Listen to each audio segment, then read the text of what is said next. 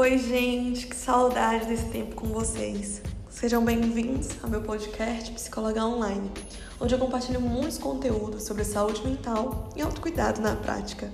No episódio de hoje, eu vou compartilhar com vocês sobre o manejo da terapia cognitiva nos casos de depressão e alguns sinais necessários que precisamos ficar atento para quando procurar ajuda. Então fica aí, encontre um lugar confortável e vamos juntos. Eu estava conversando com alguns amigos de classe, né, psicólogos que também atuam de forma clínica, sobre o acometimento de casos de depressão na clínica. E de forma geral e simples, trazendo para vocês hoje, o que caracteriza esse transtorno de forma bem comum é a presença de um humor triste, vazio ou irritável na maior parte do tempo, acompanhado de alterações somáticas e cognitivas que afetam é, a capacidade de funcionar de cada pessoa. As diferenças entre cada transtorno vai se diferir com respeito à duração, ao momento que ela está acontecendo, ou à etiologia, né, os contextos que levaram aquele momento. A terapia cognitivo comportamental, ela tem se destacado de forma muito singular no tratamento da depressão. Ela pode se apresentar de forma leve, moderada ou grave. É uma das abordagens mais pesquisadas até pela, pela presença né, de resultados significativos a longo prazo, um efeito protetor quanto os casos recorrentes e resultados substanciais que a gente pode observar ao longo do tratamento, inclusive se comparado a outros tipos de intervenções psicológicas com tratamentos farmacológicos. Devido às evidências de sua poderosa eficácia, ela vem ganhando cada vez mais espaço entre os profissionais de saúde mental critérios do manual utilizados para especificar esse transtorno, eles caracterizam né, e se utilizam de pelo menos cinco sintomas de nove possíveis.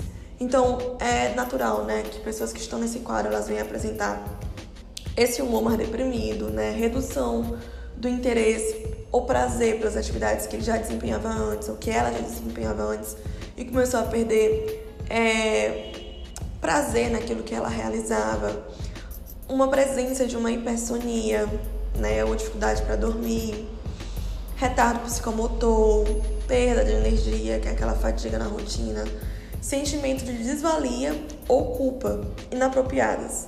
O trabalho que eu faço em psicoterapia, eu uso muito de conteúdos que vão ali com relação à autoestima, não levando a autoestima para uma ideia de imagem, né? Resumindo ela para aquilo que é autoimagem, aquilo que as pessoas veem, veem os meus clientes, eles me ouvem muito conversar a respeito da ideia de valor, a forma como eles pensam sobre eles mesmos, sobre as suas habilidades, suas competências, de forma que a gente consiga ampliar mais esse olhar para esse sentimento de desvalia, né?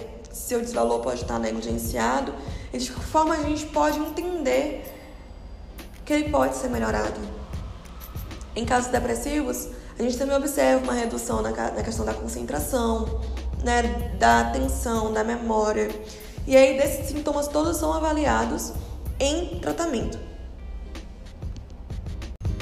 Para você que chegou aqui até esse podcast, curioso, né, pelo título, né, o uso da terapia cognitiva em casos depressivos, as técnicas comportamentais elas são utilizadas em todo o processo da terapia cognitiva, conforme a necessidade que cada paciente ele vai apresentar.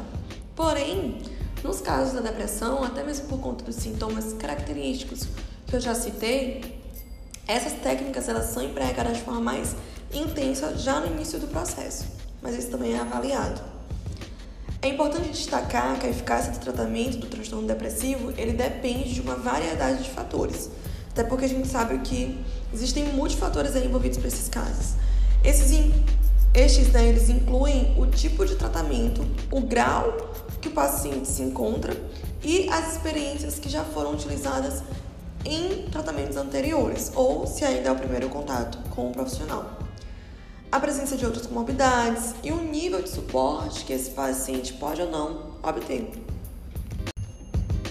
Uma informação muito importante ao ficar atento com os sinais é que para a realização do diagnóstico é necessário que os sintomas durem pelo menos duas semanas e um deles, obrigatoriamente, seja o humor deprimido ou a perda e o interesse e prazer por atividades que antes exercia. estamos no meio de uma pandemia mundial. Os casos eles estão chegando na clínica procurando ajuda. E para você que está ouvindo esse podcast e se identificou com essas características e acredita que precisa de uma segunda opinião, recorra a um profissional de saúde mental. Né? Se, se possibilite viver esse, essa nova realidade, esse novo começo. Durante um período na minha graduação, eu cheguei a procurar ajuda, até por alguns sinais que eu estava observando na minha rotina, de que eu não estava mais funcionando na mesma modalidade, né, com a mesma força, com a mesma intensidade que eu funcionava antes. E foi assim a minha primeira experiência com a psicoterapia, procurando me informar, procurando entender o que é estava de diferente e procurando também ajuda de como melhorar aquilo que eu já tinha como força e como valor. Se você está aqui e chegou até o final desse podcast, compartilha comigo a tua opinião. De que forma isso aqui pode ter te ajudado? Qual foi o feedback, né? Qual foi o insight que você teve ao longo desse processo? Obrigada por ter chegado até aqui e até o próximo podcast.